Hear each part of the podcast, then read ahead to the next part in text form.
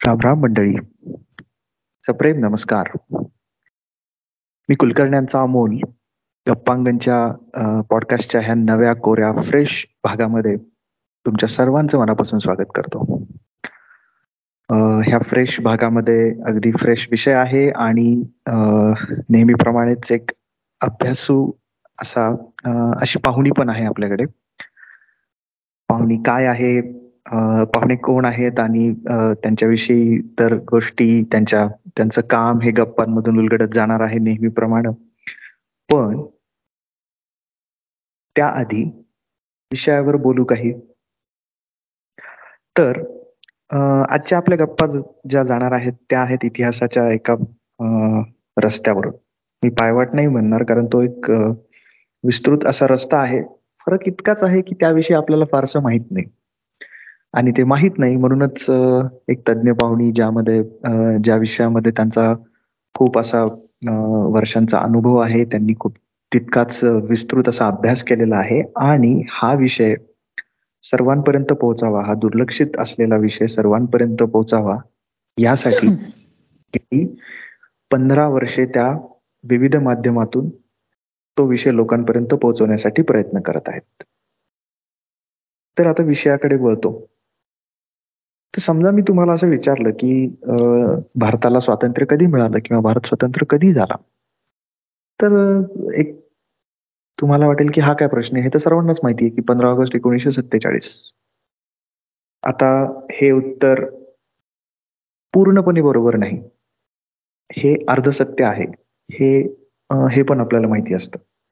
कारण आज दिसणारा असणारा जो एकसंध भारत आपल्याला माहीत असतो तो पूर्णपणे स्वतंत्र ह्या तारखेला झालेला नाही.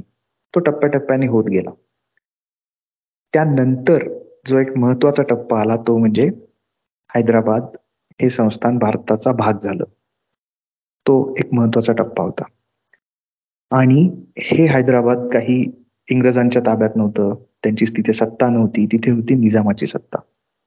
आणि हे संस्थान भारतामध्ये यावं यासाठी एक प्रचंड मोठा खूप काळ चाललेला मुक्ती संग्राम सुद्धा झाला होता. आणि मग सरदार पटेल आले आणि त्यांनी तो भारतामध्ये ते संस्थान विलीन केलं. बस. तुमची माझी माहिती इथेच संपते. काही जणांना कदाचित थोडं जास्त माहिती असेल पण हे फक्त वरवरच माहीत असतं. पण ह्या पलीकडे सुद्धा खूप मोठा इतिहास आहे आणि तो तितकाच रंजक सुद्धा आहे. आणि तेच जाणून घेण्यासाठी आज आपल्यासोबत आलेले आहेत डॉक्टर उर्मिला चाकूरकर. ह्या एक प्रथितयश लेखिका आहेत एक यशस्वी डॉक्टर सुद्धा आहेत.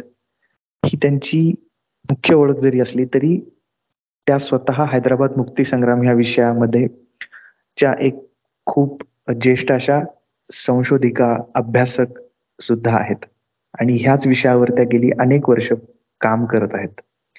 आणि आपल्यासोबत ह्याच विषयावर गप्पा मारण्यासाठी माझ्या खूप साऱ्या प्रश्नांना तुम्हाला तर माहिती मी शंकासूर आहे त्यामुळे खूप साऱ्या शंका प्रश्न घेऊन मी तयारच आहे. आणि आपण आता त्यांना बोलतं करूयात. उर्मिला मॅडम मी तुमचं खूप खूप स्वागत करतो गप्पांगणमध्ये नमस्कार नमस्कार एकदम मजेत. तुमचे सर्वात आधी मी खूप आभार मानतो सर्वात आधी की तुम्ही वेळ काढलात आणि आमच्याशी तुमच्या आवडत्या विषयावर गप्पा मारण्यासाठी इथे आलात. धन्यवाद. खरं म्हणजे तुमचे आभार कारण की अशा प्रकारच्या हटके विषयावर तुम्ही आजच्या गप्पा सुरू केलेल्या आहेत गप्पांगणमध्ये. येस गप्पा मारणं हा अत्यंत आवडीचा विषय आहे आणि तो थोडासा एखाद्या विषयाला धरून होत असेल आणि तुमच्यासारखे जे अभ्यासू आहेत आणि त्यांच्याकडून खूप काही कळण्यासारखं असतं तर एपिसोड तो बनता आहे. त्यामुळे आणि ते म्हणतात ना मौका बी है और दस्तूर बी कारण हे मुक्ती संग्रामाचं हे अमृत महोत्सवी वर्ष. ह्या निमित्ताने तो इतिहास जर जाणून घेता आला तर का अगदी खरंय. तर मला एक तुमच्याशी जेव्हा मी तुमची ओळख करून देत होतो तेव्हा एक असा स्वाभाविक प्रश्न आला की तुम्ही वेगळ्या वेगळ्या विषयावर तुम्ही लिहित असता तुमची खूप छान पुस्तकं आहेत म्हणजे प्रवास वर्णन आहेत तुमच्या वैद्यकीय क्षेत्राशी संबंधित पण तुमची पुस्तकं आहेत तुम्ही स्वतः एक इतक्या चांगल्या यशस्वी डॉक्टर आहात. मग एवढं सगळं चालू असताना एकदम इतिहास आणि त्यातही मुक्तीसंग्राम सारखा विषय ह्याकडे तुम्ही कशा वळालात? खरोखरच खूप चांगला प्रश्न आहे. कारण मला इथे आवर्जून सांगावंसं वाटतं की माझे आजोबा म्हणजे वडिलांचे वडील हे शामराव बोधनकर आणि आमचं सगळं घरच नांदेडचं हे मुक्ती संग्रामामध्ये गुंतलेलं होतं. म्हणजे सगळ्या चुलत आज्या आजी आजोबा चुलत आजोबा वडील सगळेजण मुक्ती संग्रामामध्ये गुंतलेले होते. आणि वाडा आमचा हा मुक्ती संग्रामाचा अगदी धगधगत असं केंद्र होता. एक केंद्रबिंदू होता नांदेडच्या राजकारणाचा आणि मुक्ती संग्रामाचा त्यामुळे खर तर अशा ठिकाणी जन्म झाल्याबद्दल मला खूपच अभिमान आहे. आणि दुसरा एक अजून एक गोष्ट सांगायची म्हणजे माझे सासू सासरे सुद्धा म्हणजे नारायणराव चाकूरकर आणि कमलाबाई चाकूरकर हे सुद्धा स्वातंत्र्य सैनिक आहेत. पण एवढं सगळं असून सुद्धा मला हे माहीतच नव्हतं की हैदराबाद मुक्ती संग्रामाचा इतिहास काय आहे. म्हणजे ज्या वाड्यात मी जन्मले वाढले त्या ठिकाणी एवढं सगळं नाट्य घडलेलं होतं ह्याचा मला पत्ताच नव्हता मोठं होईपर्यंत. आणि कारण अभ्यासक्रमात काही हा विषय आमच्या वेळेला नव्हता अजूनही नाहीये. त्यामुळं हे सगळं माहीत व्हायचं काही कारण नव्हतं. पण जेव्हा जेव्हा मी लहान असल्यापासून जेव्हा जेव्हा सामाजिक जीवनात बाहेर वगैरे जात असते तेव्हा प्रत्येक जण म्हणायचा शामरावांची नात. म्हटलं की बापरे फार मोठा माणूस बापरे फार मोठा माणूस. म्हणजे त्यांची कीर्ती अशी सगळीकडे होती. आणि मग त्यामुळं मला उगीच असं शेफारल्यासारखं व्हायचं. पण किती त्याग केलेला आहे आजोबांनी वगैरे हे हे काही गांभीर्यच नव्हतं. आणि जेव्हा ते लक्षात आलं तेव्हा मला खूप वाईट वाटलं. की म्हटलं एवढा म्हणजे वारसा मोठा संपन्न आपल्याला आहे. आणि आपण त्यातलं काही वाचलेलं नाहीये काही त्यातलं पाहिलेलं नाही की काय काय नाही. आणि मग नंतर शंभरावं वर्ष जन्मशताब्दीचं वर्ष आजोबांचं होतं. त्यावेळेला असा विचार आला की आपण त्याविषयी काहीतरी करायला पाहिजे. कारण आजोबांचं कुठं स्मारक वगैरे नाही नांदेड जिल्ह्यामध्ये किंवा मराठवाड्यामध्ये. आणि इतकं उत्तुंग कार्य केलेल्या माणसाचं एकही स्मारक नाही हे कुठंतरी मला मनामध्ये डाचत होतं ते शल्य होतं. तर मग आम्ही त्या त्यांच्या जन्मशताब्दी वर्षाला एक व्याख्यान मला सुरू केली हैदराबाद मुक्ती संग्राम या विषयावरती. आणि शाळा आणि महाविद्यालयांमध्ये शंभर व्याख्यानं आम्ही आयोजित केली त्या वर्षामध्ये. तर त्याला इतका सुरेख प्रतिसाद मिळाला की म्हणजे हा विषय तसा खूप गंभीर आहे. म्हणजे असं त्याच्यात विनोद वगैरे करायला काही वाव नसतो. आणि इतका क्लिष्ट विषय असून सुद्धा म्हणजे इतिहास म्हटलं की विद्यार्थी नाकं मुरडतात आणि पळून जातात. पण असं कुठंही झालं नाही आणि इतकं म्हणजे सुरेख प्रतिसाद मिळाला की असं वाटायला लागलं की आपण अजून ह्या क्षेत्रामध्ये काहीतरी काम केलं पाहिजे. मग असं एकच म्हणजे सेकंद सॉरी तुम्हाला इंटरप्ट केलं. हे कोणत्या वर्षी झालं? हे शंभरावं वर्ष कधी होतं हे? त्यांचा आजोबांचा जन्म दोन हजार आठ सालचा आहे. पण आम्ही दोन हजार नऊ साली हे व्याख्यान मला घेतली. कारण सगळ्या शाळांशी संपर्क करणं महाविद्यालयांशी संपर्क करणं हे जरा जिकिरीच आहे नाही म्हटलं तरी. तर त्यामुळे दोन हजार नऊ साली आम्ही तो साजरा केला जन्मशताब्दी महोत्सव. आणि नंतर असं लक्षात आलं की ह्या विषयावरती म्हणजे आजोबांचं चरित्र कुणी लिहिलेलंच नव्हतं. मग ते हाती घेतलं चरित्र लिहायला. तर ते लिहिलं माझ्या आईनी अभ्यास करून इतिहासाचा कारण ती इतिहासाची अभ्यासक होती. एम ए हिस्ट्री झालेलं होतं तिचं. तर तिने सुरू केलं आणि मी त्याचं शब्दांकन आणि संपादन केलं. आणि अनुषंगाने असंही लक्षात आलं की आपण शाळांमध्ये जातो तर लहान मुलांसाठी काहीही पुस्तकं उपलब्ध नाही आहेत हैदराबाद मुक्ती संग्रामामध्ये. म्हणजे आपला म्हणजे आमच्या सगळ्या समविचारी मंडळींचा उद्देश असा होता की आपण जर चांगले आयकॉन्स ठेवले नाही विद्यार्थ्यांसमोर चांगले आयडॉल्स ठेवले नाही चांगले आदर्श ठेवले नाही तर मुलांना फिल्मी अभिनेते हेच त्यांच्यासमोर आदर्श राहतील. तर त्यामुळे आपणच दोषी आहोत की नवी पिढी घडवण्यामध्ये आपण कुठेतरी कमी पडत आहोत. आणि हे जर करायचं असेल तर मग आपल्याला त्यांच्या हाती चांगली पुस्तकं पण दिली पाहिजेत. तर मग म्हणजे मी बऱ्याच जणांना विनंती केली की तुम्ही लिहा तुम्ही लिहा. पण मग खूपच दिरंगाई व्हायला लागली उशीर व्हायला लागला. म्हणून मग मीच म्हटलं आता आपला अभ्यास झालेलाच आहे. तर मग मी शामराव आजोबांचं एक मुलांसाठीचं चरित्र लिहिलं किशोरवयीन मुलांसाठीच. आणि अग्निशिखा कावेरी हे बालनाट्य लिहिलं हैदराबाद मुक्ती संग्रामावर आधारित. म्हणजे ते कावेरीबाईंच्या आयुष्यावर आणि हैदराबाद मुक्ती संग्रामावर होतं. कावेरीबाई ह्या शामरावांच्या धाकट्या भगिनी. तर त्या बालविधवा होत्या पण त्या अगदी म्हणजे खांद्याला खांदा लावून ह्या संग्रामामध्ये होत्या. तर त्यांचं चरित्र हे अतिशय प्रेरणादायी आहे. त्यामुळे मी त्यांच्या आयुष्यावर हे नाटक लिहिलं लहान मुलांसाठी. त्याला महाराष्ट्र राज्य शासनाचा भारा भागवत पुरस्कार सुद्धा मिळाला. त्यानंतर आम्ही आमच्या प्रतिष्ठानतर्फे ह्या नाटकाचे अनेक प्रयोग केले. पैठणला त्याची स्पर्धा आयोजित केली. तिथल्या अनेक शाळांनी त्याच्यात सहभाग घेतला. आणि विशेष म्हणजे तिथल्या शासकीय वसतिगृहातल्या प्रमाणित वसतिगृहातल्या मुलींनी म्हणजे सर्टिफाईड शाळेच्या मुलींनी सुद्धा ते तो प्रयोग केला. तर त्यांना त्याच्यात बक्षीस मिळालं दुसऱ्या क्रमांकाचं. तर ही खूप माझ्यासाठी आनंदाची गोष्ट होती. म्हणजे आपण भाषण देऊन जेवढ्या मुलांपर्यंत पोहोचत नाही त्याच्यापेक्षा कितीतरी अधिक परिणामकारकपणे हे हैदराबाद मुक्ती संग्रामाचा सार मुलांपर्यंत पोचायला लागलं होतं. अशा प्रकारे ही प्रतिष्ठानची वाटचाल सुरू झाली. आणि गेली तेरा वर्षापासून ही चालूच आहे. म्हणजे हे झाल्यानंतर मग सगळेजण म्हणाले की आता तुम्ही थांबू नका. मग आम्ही उल्लेखनीय काम करणाऱ्या व्यक्तींना पुरस्कार सुरू केला. त्यानंतर मग माझ्या म्हणजे आईनी चरित्र लिहिलं होतं. त्याचं नाव होतं हैदराबाद मुक्ती संग्रामातील कुबेर. ते जनशक्ती वाचक चळवळ तर्फे प्रकाशित केलं गेलं. त्याची आता दुसरी आवृत्ती आम्ही मागच्या वर्षी प्रकाशित केली अमृत महोत्सवाच्या निमित्ताने. आणि त्याचं शब्दांकन केल्यानंतर म्हणजे तो एक खूप अतिशय असा उत्तम अनुभव होता. मध्ये माझ्या आईचंही निधन झालं. मग तिच्याही स्मरणार्थ आम्ही एक पुरस्कार सुरू केला. अशी प्रतिष्ठानची वाटचाल अजून तरी चालूच आहे. आणि अनेक उल्लेखनीय काम केलेल्या महिलांना आणि सामाजिक कार्यकर्त्यांना शैक्षणिक क्षेत्रात काम केलेल्या व्यक्तींना पत्रकार त्याच्यामध्ये श्रीकांत बोजेवार आहेत महाराष्ट्र टाइम्सचे.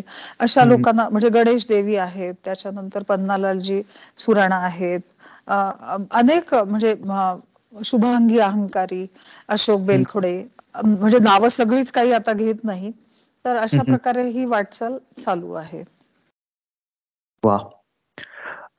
तुम्ही सांगताय तेव्हा असं लक्षात येतं की तुमचं काम ज्या घटनेनं सुरू झालं त्यामध्ये पण एक नाट्यच आहे. म्हणजे तुम्हाला की त्यांच्या शताब्दी वर्षामध्ये तुम्हाला हे जाणवणं की खूप काही सांगण्यासारखं आहे पण ते सांगितलं गेलेलं नाहीये. त्यामुळे आजोबांचा वारसा नातीने किती छान पद्धतीने पुढे नेलाय. आणि माझ्यासाठी आनंदाची गोष्ट आहे ती. नक्कीच. आणि फक्त तुमच्यासाठीच नाही की पूर्ण मराठवाडा किंवा हैदराबाद निजाम स्टेट जे होतं ज्यांनी त्या पिढीने जे हे केलं होतं त्यांच्या दृष्टीनं सुद्धा की ही हे सगळं त्यांचं कार्य समोर येत आहे ही खूप अभिमानाची महत्वाची गोष्ट तुम्ही करताय. पण एकाच वेळी तुम्ही सांगताय ते ऐकून असं हे किती दुर्दैवी आहे की इतका महत्त्वाचा विषय आहे हैदराबाद मुक्ती संग्राम कारण खूप मोठा भूभाग. आज सुद्धा जवळपास तीन राज्य आजची तीन राज्यांमध्ये त्याचा विस्तार होता. इतका मोठ्या भूभागावर साठी जनता लढली आणि त्यांनी काय काय केलं नाही ते ते आता तुम्ही सांगालच आम्हाला. ते होत असताना खूप जणांना हे माहितीच नाहीये. त्यामुळे त्याचं महत्त्व आणखीन वाढतं की तुम्ही जे काही काम करताय त्याचं. खरी गोष्ट आहे. म्हणजे याच्यामध्ये आठ तेलगू भाषिक जिल्हे होते तेलंगणातले. पाच मराठी भाषिक जिल्हे होते आपल्या मराठवाड्यातले. आणि तीन कन्नड भाषिक जिल्हे होते. हैदराबाद संस्थानामध्ये. आणि आकारमानाच्या दृष्टीने हे भारतामधलं दुसऱ्या क्रमांकाचं संस्थान होतं. परंतु उत्पन्नाच्या दृष्टीने मात्र ते नंबर एकचं संस्थान होतं. सर्वात जास्त उत्पन्न असलेलं संस्थान होतं. आणि ह्या संस्थानाची ऐंशी टक्के प्रजा ही हिंदू होती. आणि अकरा टक्के प्रजा मुसलमान होती. आणि राज्यकर्ते मात्र अडीचशे वर्षापासून सव्वा दोनशे वर्षांपासून आसफ जाही घराण्याचे निजाम म्हणजे सातवा निजाम होता जेव्हा हा स्वातंत्र्य संग्राम आपला सुरू झाला हैदराबाद मुक्ती संग्राम त्यावेळेला. तर अशा प्रकारे हे आपण पारतंत्र्यातच होतो. आसफ जाही घराण्याने हैदराबाद संस्थानावर राज्य केलं होतं. आणि शेवटचा जो निजाम होता तो त्याला स्वतंत्र राष्ट्र स्थापन करायचं होतं हैदराबादचं. आणि त्या दिशेने त्याची सगळी वाटचाल चालली होती. म्हणजे तो त्याला दुसरी एक त्याचं म्हणजे उल्लेखनीय म्हणजे त्याला महत्वाकांक्षा ही होती की आपण सगळ्यात जास्त श्रीमंत व्यक्ती व्हायला पाहिजे जगातली. म्हणजे त्या काळी सुद्धा कल्पना करा की तो जगातली तिसरी श्रीमंत व्यक्ती होता. पण तेवढ्याने त्याचं समाधान नव्हतं. तर त्याला पहिल्या क्रमांकाची श्रीमंत व्यक्ती व्हायचं होतं. आणि अर्थातच तुम्ही कल्पना करू शकता की ही श्रीमंती जनतेच्या पैशातूनच लुटलेल्या पैशातूनच आलेली होती. मग त्याच्यासाठी ते जे अन्यायकारक वागणूक होती जबरदस्तीने सारा वसूल करणे लेव्ही वसूल करणे शिंदीच्या झाडांचं खूप उत्पन्न होतं. मग ही शिंदीची झाडं खूप उत्पन्न देणारी होती. तर हे सगळं मग नंतर जेव्हा सत्याग्रह सुरू झाला त्यावेळेला मग ही शिंदीची झाडं तोडणे त्याला जंगल सत्याग्रह असं नाव दिलं गेलं. तर अशा खूप वेगवेगळ्या पद्धतीने आपला लढा पुढे केलेला आहे. पण आधी सुरुवातीला ह्या निजामाला असं वाटत होतं की आपलं राष्ट्र हे स्वतंत्र झालं पाहिजे हैदराबाद संस्थान. आणि त्यांनी पाश्चिमात्य राष्ट्रांशी अशी उत्सद्यगिरीनी सगळी वाटचाल चालू ठेवली होती. त्यांच्याशी परराष्ट्रीय संबंध वगैरे त्यांनी निर्माण केले होते. हा की ज्या योगे त्याला स्वतंत्र राष्ट्र म्हणून परवानगी मिळावी. तर त्या म्हणजे दृष्टीने इतर राष्ट्रांनी मान्यता देणं पण तो बघत होता की मिळावी मान्यता त्यांच्याकडून. हो हो. तर त्या त्या दृष्टीने तो म्हणजे तो खूप मुत्सद्दी होता आणि धूर्त होता. त्यामुळे हे सगळं त्याचं त्याची वाटचाल चालू होती त्या दिशेने. पण तो खूपच अन्यायी होता. म्हणजे जनतेच्या कल्याणाची काळजी त्याला अजिबातच नव्हती. आणि आणि शिवाय त्याला ते असं वाटत होतं की मुस्लिम जी ही आहे वर्चस्व जो आहे तो राहिला पाहिजे.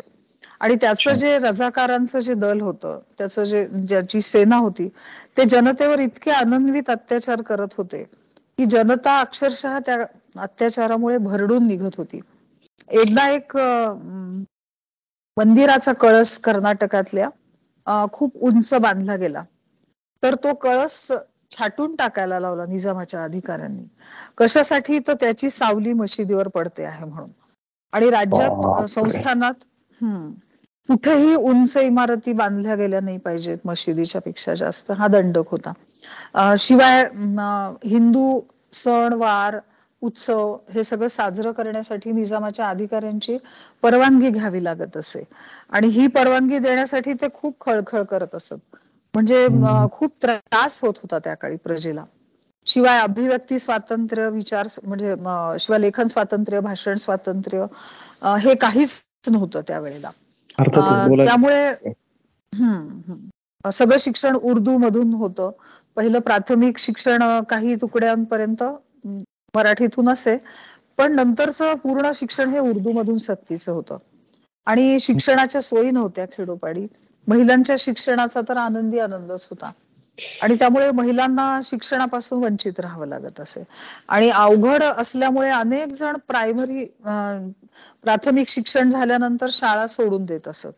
पण निजामाला त्याचा म्हणजे त्याचं धोरण असं होतं की मराठी शाळा ह्या बंदच पडाव्यात. म्हणजे ज्या काही मराठी शाळा होत्या त्यांना अतिशय त्रास देण्याचं धोरण निजामाचं होतं. वृत्तपत्र होती ती पण बंद पाडायचा त्याचं धोरण होतं. म्हणजे त्यावर बंदी घालणे त्यांना आर्थिक मदत मिळू न देणे अशा सगळ्या गोष्टी जप्ती आणणे असं पेपर जप्त करणे. एकदा त्यावेळेला माई दिवाणां प्रवास करत होत्या बसनी. तर त्यावेळेला त्यांच्याजवळ मराठवाडा हा पेपर होता वृत्तपत्र होतं. त्याचा अंक त्यांच्याजवळ सापडला. आणि तो अंक सापडला म्हणून त्या काळी त्यांना पंचवीस रुपये दंड करण्यात आला. म्हणजे त्यावेळी ती रक्कम बरीच होती. पण त्यांच्या शेजारी पाजाऱ्यांनी वगैरे सगळ्यांनी मिळून ती रक्कम भरली. म्हणजे इतकी पराकोटीची अन्यायाची त्या काळी परंपरा होती निजामाची. शिवाय कोणी कुणालाही कुणालाही हो हो. म्हणजे कुणाच्याही घरात घुसणे कुणालाही अटक करणे चौकशीसाठी पकडून देणे तुरुंगात डांबणे हे सर्रास होत असे. स्त्रियांवरचे अत्याचार खूप प्रमाणात होते. म्हणजे कुठल्याही बाईचं शील भ्रष्ट केल्याशिवाय राहील ह्याची काही शाश्वती नव्हती. बरेच वेळेला नंतर सभांमध्ये तर रोहिले आणि हे रजाकार जे आहेत ते महिलांच्या अंगावर लघवी सुद्धा करत असत. शिवाय बायकांना पळवून देणे हो. म्हणजे हे अत्याचार असह्य व्हायला लागल्यानंतर मग जनता पेटून उठली. आणि मग त्यांना संघटित करण्याचे प्रयत्न सुरू झाले. आणि तुम्हाला माहितच आहे की मग स्वामी रामानंद तीर्थांकडे सगळं नेतृत्व गेलं सगळी सूत्र त्यांच्याकडे लोकांनी दिली. आणि मग त्यांचे सहकारी म्हणजे गोविंदभाई श्रॉफ माणिकचंद पहाडे आखरू वाघमारे शामराव बोधनकर बाबासाहेब परांजपे भाऊसाहेब वैशंपायन काशीनाथराव वैद्य राघवेंद्र दिवाण दिगंबरराव बिंदू मुकुंदराव पेडगावकर विजयेंद्र काबरा गोविंदराव नानल भगवानराव गांजवे गोपाळ शास्त्री देव आणि अनेक जण ह्या सगळ्यांनी मिळून मग हा लढा संघटित लोकांना करत करत करत पुढे नेला. ह्या संग्रामाची सुरुवात नेमकी कधी झाली हे तुम्ही सांगताय? म्हणजे साधारणतः सुरुवातीला ह्या हा साधारणपणे एकोणीसशे सदतीस सालापासून हा लढा सुरू झाला असं इतिहास तज्ञ मानतात. आणि सदतीसपासून ते अठ्ठेचाळीस पर्यंत. म्हणजे सुरुवातीला महाराष्ट्र परिषदेची स्थापना झाली. ते त्याचं पहिलं अधिवेशन आंध्र प्रदेशामध्ये झालं. ते साल होतं. त्या तारीख होती एक दोन आणि तीन जून एकोणीसशे सदतीस. गोविंदराव नानल हे त्याचे अध्यक्ष होते. आणि त्यानंतर दुसरं अधिवेशन लातूरला एकोणीसशे अडतीस साली झालं. आणि त्यावेळेलाच महिला परिषद परिषदेची सुद्धा सुरुवात झाली लातूरपासून मग नंतर पुढची अधिवेशनं झाली आणि ह्याच्यात महिलांचाही मोठ्या संख्येने सहभाग वाढायला लागला. ह्या लोकांना संघटित करण्यामध्ये महिला आणि कार्यकर्त्यांचा खूप तळमळीचा तळमळीने त्यांनी सहभाग नोंदवला. म्हणजे लोक घरोघरी जाणं पत्रक वाटणं लोकांना सांगणं की बाबा निजामाचे अत्याचार कसे होत आहेत त्याच्या विरुद्ध आपण काय केलं पाहिजे? अशा वेगवेगळ्या मार्गाने म्हणजे सभा घेणं लोकांच्या मनामध्ये अन्यायाविरुद्ध चीड निर्माण करणं आणि निषेध करण्यासाठी त्यांना प्रवृत्त करणं. ही खरं तर खूप अवघड गोष्ट होती. कारण लोकांमध्ये असा विश्वासच नव्हता की आपण ह्या जुलमी राजवटीच्या विरुद्ध काही करू शकू. पण हे सगळं नेतृत्व जमा त्यांनी परिषदांमधून हा लढा तीव्र तर करत नेला. त्याच्यात लहान मुलांचा सहभाग होता महिलांचा सहभाग होता कार्यकर्त्यांचा तर होताच होता. पण सुरुवातीला मला हे सांगावं वाटतं की जेव्हा आंध्र प्रदेश आणि कर्नाटकामध्ये जाग जनजागृती एवढी तीव्र नव्हती त्यावेळेला ती करण्यासाठी मराठवाड्यातलेच तरुण तिकडे पाठवले गेले. म्हणजे नागनाथराव परांजपेंना आदिलाबादमध्ये पाठवलं गेलं. बर्दापूरकरांना कर्नाटकात पाठवलं गेलं. नारायणराव चाकूरकर सुद्धा कर्नाटकात होते म्हणजे माझे सासरे. मग तिकडे त्यांनी म्हणजे सगळं संघटन वाढवलं. तिथलं नेतृत्व सुद्धा मग हळूहळू तयार झालं.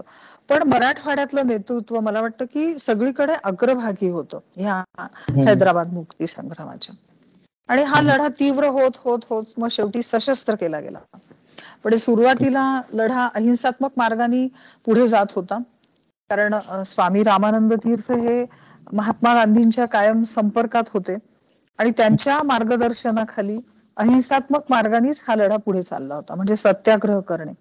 म्हणजे मी आधी सांगितलं तसं जंगल सत्याग्रह करणे.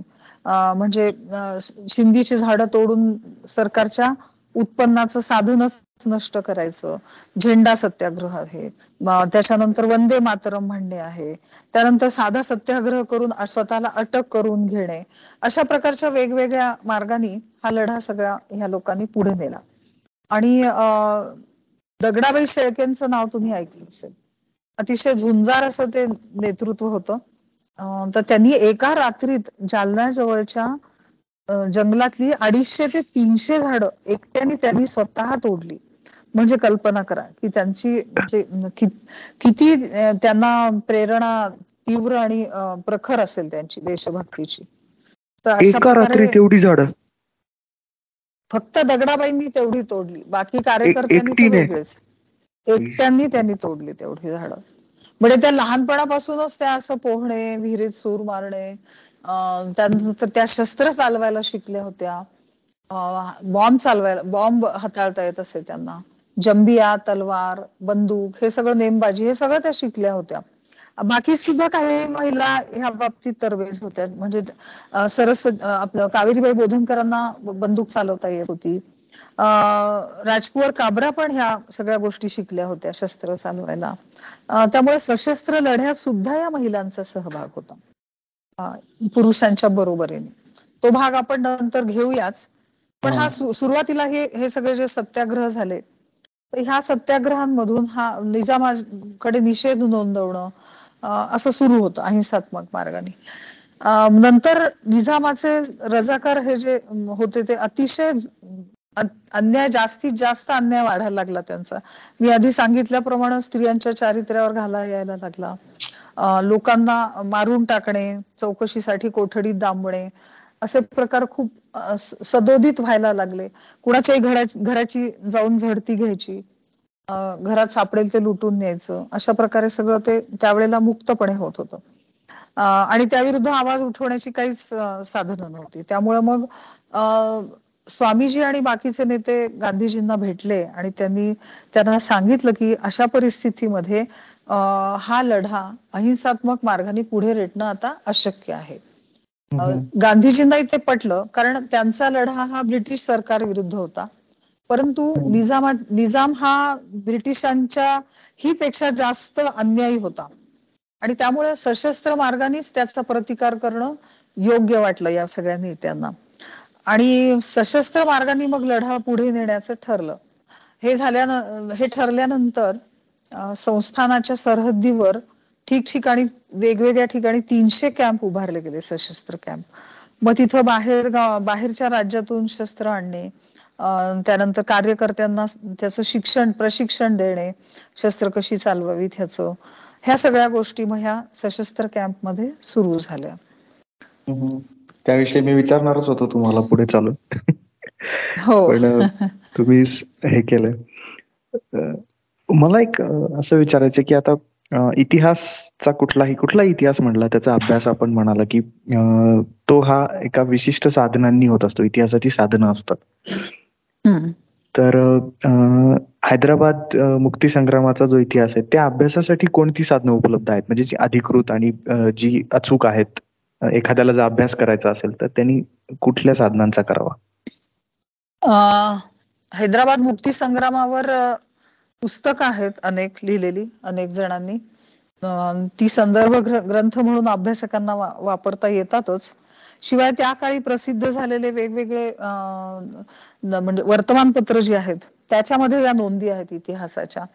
शिवाय सरकार दरबारी ज्या नोंदी आहेत प्रशासनाने केलेल्या म्हणजे स्वातंत्र्य सैनिकांची नावं सत्याग्रहात भाग घेतलेल्या व्यक्तींची नावं अटक केलेल्या व्यक्तींची नावं त्याचे तपशील हे सगळे प्रशासनाच्या दस्तऐवजात पण आपल्याला अभ्यासाला मिळू शकतात.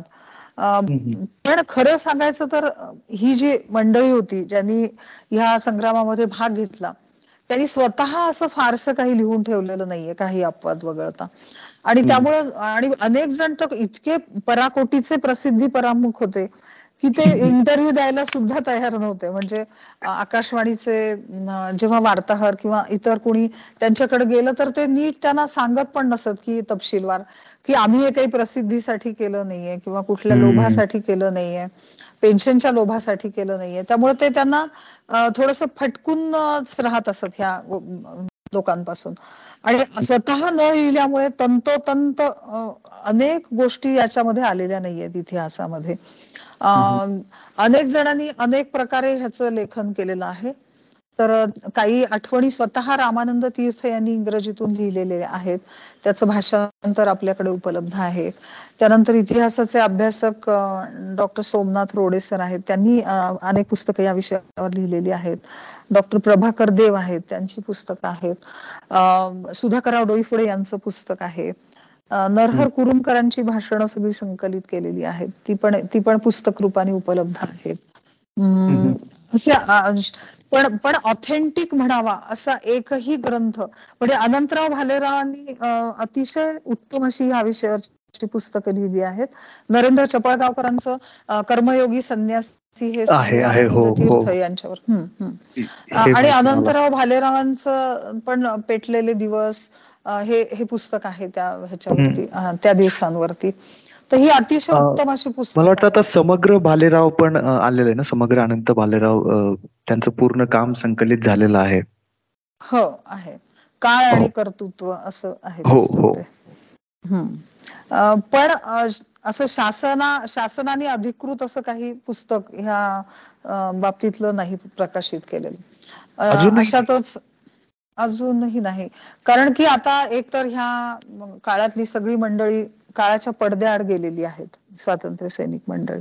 आणि त्यामुळे आता हा इतिहास लिहायचा तर ही जुनी साधनं त्यांच्या मुलाखती याच्यावरूनच लिहावं लागेल. म्हणजे हे काम खूप आधीच व्हायला हवं होतं की कुणीतरी स्वतः तो इतिहास लिहिणं आवश्यक होतं. पण ते झालं नाही. त्यामुळे आता ह्याच साधनांचा वापर करून आपल्याला त्याचा अभ्यास करावा लागेल. तुम्ही जेवढं सांगताय हे तुमच्यासाठी हे खूप कष्टाचं काम होतं हे सगळं जमा करणं त्यातून जे काही तुम्ही लिखाण केलेलं आहे किंवा अजूनही तुम्ही जे काही काम करत आहात त्यासाठी जो एक ऐतिहासिक दस्तावेज असतात किंवा जो एक गाभा असतो जो माहीत व्हावा सगळ्यांना. ते काम अजूनही कठीणच आहे म्हणायला गेलं तर. खरी गोष्ट आहे. म्हणजे आता हे हैदराबाद मुक्ती संग्रामातील हे कुबेर हे तीनशे पानांचं चरित्र आहे शामराव बोधनकरांचं. त्याच्यामध्ये हैदराबाद मुक्ती संग्रामाच्या चळवळीचा सुरुवातीचा इतिहास त्यानंतर मुख्य म्हणजे झेंडा प्रकरण. कारण हे मधुकरराव बोधनकर जे माझे वडील होते त्यांनी स्वतः तिथं थांबून तो अनुभव घेतलेला आहे झेंडा प्रकरणातल्या थराराचा. त्यामुळे त्यांनी स्वतः हे प्रकरण लिहून काढलेलं आहे. त्यामुळे ह्या त्याला ऐतिहासिक महत्त्व आहे संदर्भ मूल्य आहे. आणि उमरी बँक प्रकरण हे दोन प्रकरण महत्वाची ह्याच्यामध्ये खूप सखोलपणे लिहिलेली आहेत अभ्यास करून. वेगवेगळे संदर्भ तारखा वर्तमानपत्र सगळं वाचून. त्यामुळे मला वाटतं की हे चरित्र सुद्धा चांगलं संदर्भ मूल्य असलेला ग्रंथ आहे. आणि विशेष म्हणजे जसं तुम्ही म्हणालात की हे ज्यांनी ते प्रत्यक्ष ती ती चळवळ केली तो प्रसंग झाला ती घटना झाली ती ज्यांनी केली जे त्यामध्ये सहभागी होते त्यांनी लिहून ठेवल्यामुळे त्याचं जे काही महत्त्व असतं ते वादातीत होऊन जातं की त्यावर अशी काही शंका घेण्यासारखं काही राहत नाही शिल्लक. कारण इतिहासाच्या अभ्यासात ती एक खूप मोठी अडचण असते की त्याचं ऑथेंटिसिटी ज्याला म्हणता येईल तो नेहमीच म्हणजे प्रश्नार्थकच असतं तिथे तर ते ह्या ह्या केसमध्ये तसं नसेल. काही काही जण सॉरी तुम्ही बोला. ऑथेंटिसिटी म्हणजे आता ह्यांनी सगळ्यांनी अभ्यास करूनच लिहिलेली आहे ती पुस्तकं. विपा देऊळकर गावकरांचं आहे. शिवाय ज्योत्स्ना घारपुरेंचं एक पुस्तक आहे. त्यांनी प्रत्यक्ष मुलाखती घेऊन म्हणजे महिलांच्या मुलाखती घेतल्या स्वातंत्र्य चळवळीतल्या आणि अतिशय सुंदर असं ते पुस्तक आहे त्यांचं महिलांच्या सर्व अशा झुंजलो आम्ही या नावाचं ते पुस्तक आहे. पण त्यांनी त्या काळी प्रत्यक्ष मुलाखती घेऊन हे पुस्तक लिहिलेलं आहे स्वातंत्र्य चळवळीतल्या स्त्रियांविषयीच. तर ते ही पुस्तकं सगळी अभ्यास करूनच व्यवस्थित लिहिलेली आहेत. मी तुम्ही जे जे काही उल्लेख केले त्याविषयी पण मी तुम्हाला प्रश्न विचारणारच आहे. पण त्याआधी एक असं विचारतो की आता इतकं तुम्ही सगळं सांगितलेलं आहे की भारतातलं नंबर एकच उत्पन्न असणारं ते संस्थान होतं. आणि ही हो. खर तर ही माहिती नव्हती. म्हणजे आणि त्यामध्ये आश्चर्य हे आहे की इंग्रजांसारखे जे पूर्ण शिस्तबद्ध पद्धतीनं भारताला लुटण्याचं काम करत होते आणि इतरही काही संस्थानं होती असं असताना सुद्धा निजाम हे निजाम सर्वात जास्त उत्पन्न कमवत होता त्या काळामध्ये. हे यापैकी काहीच माहिती नव्हतं खरं सांगायचं तर मला. आणि मला असं वाटतं की बहुतेकांनाही माहीत नसणार ही गोष्ट. तो खूप विक्षिप्त होता. त्या त्याच्या म्हणजे विलासी राहण्याच्या एक एक कहाण्या प्रसिद्ध आहेत. म्हणजे तुम्हाला आश्चर्य वाटेल की त्याला रोज नवा ड्रेस लागायचा. नवा रोज शिवलेला. ड्रेस लागायचा. म्हणजे त्याचा जो वॉर्ड्रोब होता तो वॉर्ड्रोब म्हणजे अनेक खोल्या असलेला असा मोठा होता त्याच्या राजवाड्यामध्ये. म्हणजे त्याच्यातून माणूस चालत जाऊ शकेल अशा खोल्यांमध्ये त्याचा वॉर्ड्रोब होता. आणि तो एकदा वापरलेला ड्रेस कधीही वापरत नसे. इतकी ऐशारामाची चैनीची त्याची राहणी होती. आणि विक्षिप्तपणाच म्हणावा लागेल ना हा. हो हो हो. अशा प्रकारचं त्यांचं ते इथे ते म्युझियम आहे ना हैदराबादला. त्याला मी त्या म्युझियमला गेलो होतो मी. तर त्याची एक एक दोन छोट्या गोष्टी सांगतो. तुमच्यासाठी तर त्या नसतील पण तुम्ही जो विषय काढताय त्या त्या लाईनवर सांगण्यासारखं म्हणजे मी तुम्ही म्हणताय ते बरोबर आहे. त्याचं ना एक त्या त्या म्युझियममध्ये एक छोटीशी ते सांगतात की हा एक छोटा पार्ट आहे जिथे निजामाचे सगळे ते कपडे वगैरे ठेवले जायचे. तर ते अजूनही त्या अलमाऱ्या ते सगळं आहे तिथे. तर तिथे गेल्यानंतर ना एका दालनामध्ये ते काय करतात एक असं आपल्याकडे कसं पान सुपारीचं भांड असतं तसं एक छोटस त्यांनी ते चांदीचं भांड दाखवलं तिथल्या त्या तो जो गाईड असतो त्यांनी आणि त्यांनी सांगितलं की हे हे जे भांड आहे ना हे भांड जर निजामाला कोणी भेटायला आलं तर त्या तर त्यांनी भेट घ्यावी की नाही ह्याचा निरोप घेऊन ते भांड यायचं तिथे त्या व्यक्तीकडे जायचं. आणि अशी प्रत्येक वेळी नवीन ते भांड असायचं. ते रिपीट व्हायचं नाही. ते सगळं चांदीचं. आणि ते अगदी असं छोटं आपलं छोटं नाहीये ते बरंच असं मोठं आहे असं ते. ते तिथे आहेत तशी. तर त्यांनी सांगितलं की अशी कितीतरी भांडी आहेत की यातली आम्ही फक्त मोजकी इथे डिस्प्ले मध्ये ठेवलेली आहेत असं त्यांनी तो सांगतो. तर त्याचं वजन म्हणजे विक्षिप्तच होता तो. विक्षिप्तच त्यावेळेस. प्रचंड विक्षिप्त आणि. त्या लोकांना ना तिथे त्यांनी एक बॅनर पण लावले त्याच्यात की पैशाचं तुम्ही म्हणालात ना की जगातली तिसरी श्रीमंत व्यक्ती त्या काळातली तर ते हो. भारत सरकारला चीन युद्धाच्या वेळेस त्यांनी ते निजामाकडनं पैसे घेतले होते वगैरे असं त्याचं तिथे त्यांनी बॅनर एक लावलेलं आहे छोटस की तिथे त्यांनी खूप मदत केली होती निजामाने त्याला उगीच बदनाम केलं जातं असं ते सांगत होते तिथले. मला त्याचं थोडं आश्चर्य वाटलं होतं. मी म्हटलं बदनाम काय करायचं? जे आहे ते खरंच आहे ना ते त्यात? चुकीचं कोण काय बोलत नाही आता हे सागा वसुलीची जर तुम्ही हकीकत ऐकली तर म्हणजे थक्क व्हायला होतं. म्हणजे कुठल्याही शासनाने किती कर वसूल करावा याचे जगभर थोडेफार काहीतरी नियम पाळले जातात. पण हा गृहस्थ जबरीने एवढी ज्वारी वसूल करायचा शेत शेतकऱ्यांचं उत्पन्न की मुलाबाळांना खायला सुद्धा काही शिल्लक राहत नसे. म्हणजे आता मुलांना पोटात काय घालावं? ही एवढी सगळी जर ज्वारी यांनी उचलून नेली तर हा प्रश्न पडायचा शेतकऱ्यांना. आणि म्हणून ते कुठेतरी जमिनीत पुरून ठेव किंवा बळदाट ठेव किंवा कुठे गोवऱ्यांमध्ये लपवून ठेव असं काहीतरी करून ते वाचवण्याचा प्रयत्न करायचे.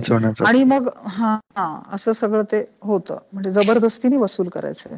आणि मग एक त्यांचा अधि म्हणजे अधिकारी त्यांनी सर्वे केला की कुठल्या भागातून कमी उत्पन्न येतंय कुठल्या भागातून जास्त उत्पन्न येतं. मग जिथं कमी उत्पन्न येतं तिथून जबरदस्तीने जास्त वसुली करायला लागले. खरं तर तो म्हणजे कमी उत्पन्नाचाच प्रदेश होता तो. पण हे गरीब शेतकरी देऊन काय बाकी काय देणार नाही का? असं होतं ते. त्यामुळे अशा प्रकारचं अन्यायकारक वर्तणूक होती त्याची. मग मग ह्या सगळ्या पार्श्वभूमीवर हैदराबाद मुक्ती संग्रामाचं जे महत्त्व आहे ते आजचा जो भारत आहे त्यामध्ये खूपच मोठं असेल नाही का? तुम्ही त्याच्याकडे तुम्ही काय सांगाल त्याविषयी त्याच्या महत्वाविषयी? म्हणजे हे जर संस्थान स्वतंत्र झालं नसतं तर. भारताच्या हृदयस्थानी एक कायम जखम चिघळती राहिली असती. म्हणजे आता आपण काश्मीरच्या प्रश्नावरून आपल्याला अंदाज येऊ शकेल. काश्मीर तरी एका बाजूला आहे पण. इथे हे हृदयस्थानी आहे हैदराबाद संस्थान बरोबर. आणि ते जर स्वतंत्र राष्ट्र झालं असतं तर आपल्याला त्याचा केवढा मोठा उपद्रव झाला असता याची आपण कल्पना सुद्धा करू शकणार नाही. त्यामुळे ते तोही फार महत्त्वाचा भाग आहे की आपल्या सगळ्या स्वातंत्र्य सैनिकांनी दिलेलं बलिदान त्यांनी केलेलं त्याग अं, घरादारावर तुळशी पत्र ठेवून केलेली चळवळ आणि बाकी आपले भारतातले जे नेते होते जवाहरलाल नेहरू आणि वल्लभभाई पटेल वगैरे यांनी केलेलं सहकार्य म्हणजे ऑपरेशन पोलो ज्याला म्हणतात मिलिटरी ऍक्शन तर त्या त्याचा परिपाक म्हणून हैदराबाद संस्थान स्वतंत्र झालं.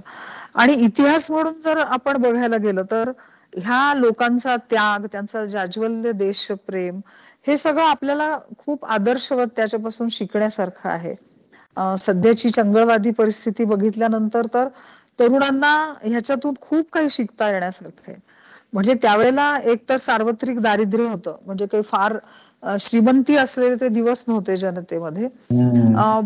पण तरीही अनेक तरुणांनी आपला म्हणजे लखलखत करिअर म्हणा किंवा आपल्या संधी आलेल्या हाताशी पैसे कमावण्याच्या त्या सोडल्या आणि दारिद्र्य पत्करलं चळवळीसाठी. म्हणजे अनेक वकिलांनी आपली वकिली सोडली अनेक जणांनी शिक्षण सोडलं. नोकऱ्या सोडल्या. हे सगळं म्हणजे शामराव बोधनकरांना तर कुबेर असं लक्ष्मीकांत तांबोळी सरांनी म्हटलेलं आहे. आणि त्यांनी त्यांचे सगळे व्यवसाय सोडले सराफी बंद केली पांडे पण होतं पिढीच्यात त्याच्यावर पाणी सोडलं. आणि सगळा जो पैसा होता तो हो रात्र तिथे त्यांच्याकडे आजोबांच्या घरामध्ये अन्नछत्र चालल्यासारखं होतं. रोज शंभर दीडशे माणसं पंक्तीला जेवायला असत. म्हणजे त्यात दत्तक घेतलेले विद्यार्थी होते हरिजन विद्यार्थी होते शिकण्यासाठी राहिलेले. आणि शिवाय येणारी जाणारी कार्यकर्ते मंडळी. तर ह्यांचं अहोरात्र जेवण चालू असायचं. आणि जो काय पैसा लागेल तो कधीही कमी पडू दिला नाही शामरावाच्या आणि त्यामुळे अशा प्रकारे ह्या लोकांनी म्हणजे स्वतःहून तन मन आणि धन ह्या सगळ्या गोष्टींची आहुती दिली. आणि तेव्हा कुठे मग आपण हे स्वातंत्र्याचे दिवस पाहू शकलेलो आहोत. तर हे सगळं आताच्या पिढीने थोडस जर थोडं जरी वाचलं तरी मला वाटतं त्यांच्यासाठी ते खूप प्रेरणादायी राहील. हे खूप मोठं महत्त्व आहे हैदराबाद मुक्ती संग्रामाचं. मी आता म्हणालात ना की समजा हे झालं नसतं तर आता त्याचा विचार केल्यानेच काय म्हणतात असं थरकाप उडाल्यासारखं होतं. की खरंच एक खरी म्हणजे आता मला एक सेकंद असं वाटतं की ह्या क्षणाला मी दुसऱ्या देशात बसलेलो असतो. आता काय? तसं जर झालं नसतं तर. खरंच ना किती पण त्यांना आता खर तर हा खूप असा आजच्या भाषेमध्ये शब्द आहे तो हॅट्स ऑफ एवढंच म्हणता येईल. पण ते तितकं पुरेसं नाहीये. पण आता त्याला तुम्ही सांगितलं की अख्खं रोज जर ज्या घरामध्ये शंभर माणसं जेवत आहेत तिथे आणि हे सगळं असं नाहीये की सुखासुखी चाललेलं आहे काय की सतत निजामाची ते लोक येऊन कधी त्रास देतील का आणि काय त्रास देतील ह्याची पण म्हणजे पूर्ण कल्पना असताना पकड वॉरंट हे असायचंच. कायम ते यायचे झडती घ्यायचे असं होतं. आणि आणि दुसरं म्हणजे बायका त्यांना कायम स्वयंपाकघरातच बसावं लागायचं. हो ना. म्हणजे हा म्हणजे आता त्या आता आता सारखं खानावळी लॉज असं काही नव्हतं. त्यामुळे येणारे कार्यकर्ते घरीच उतरायचे. आणि बरेच वेळा असं झालं की दिवसभर स्वयंपाक करून बायका थकून झोपल्यात आणि रात्री मध्यरात्रीच्या वेळेला कार्यकर्ते आलेले आहेत. तर शामराव बाबांनी त्यांना न उठवता घरातल्या बायकांना स्वतः भात शिजवून लोकांना खाऊ घातला. म्हणजे की बाबा या इतक्या थकलेल्या आहेत तर कशाला त्यांना त्रास द्या? असं. इतके इतकाच म्हणजे विचार ते करायचे. आणि म्हणूनच त्यांना सगळेजण बाबा ह्या नावाने संबोधत असत. म्हणजे सगळ्यांचे जणू काही ते बाबाच होते असं. म्हणजे अशा प्रकारचे मी फक्त आता कल्पना करू शकतो की आयुष्यात दुसरा विषयच नाहीये ह्या व्यतिरिक्त. असं पण अशी पण माणसं आहेत की त्यांना दुसरं काहीच नाही. की आता हा एकच ध्यास आहे की हे सगळं करायचं आणि ते सुद्धा डोक्यावर सतत तलवार टांगती. कधी काय होईल याचा कुठलाच भरोसा नाहीये. त्यामुळे खरंच कमाल म्हणजे लोकांची.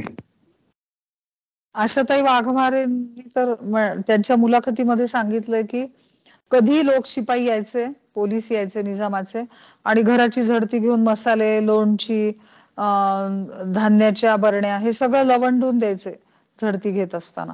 आणि त्यामुळे स्वयंपाक म्हणजे जी बाई स्वयंपाक करते तिलाच कळू शकेल की असं सगळं हे पसारा पडलेला आहे स्वयंपाकघरात. तो वेळेवर कसा काय स्वयंपाक होईल नाही का? आणि त्यावेळेला आताशा सारखं गॅस स्टोव वगैरे असं नव्हतं ना. चूल पेटवूनच स्वयंपाक करावा लागायचा. म्हणजे कुणी आलं तरी चूल पेटवण्यापासून तयारी असायची.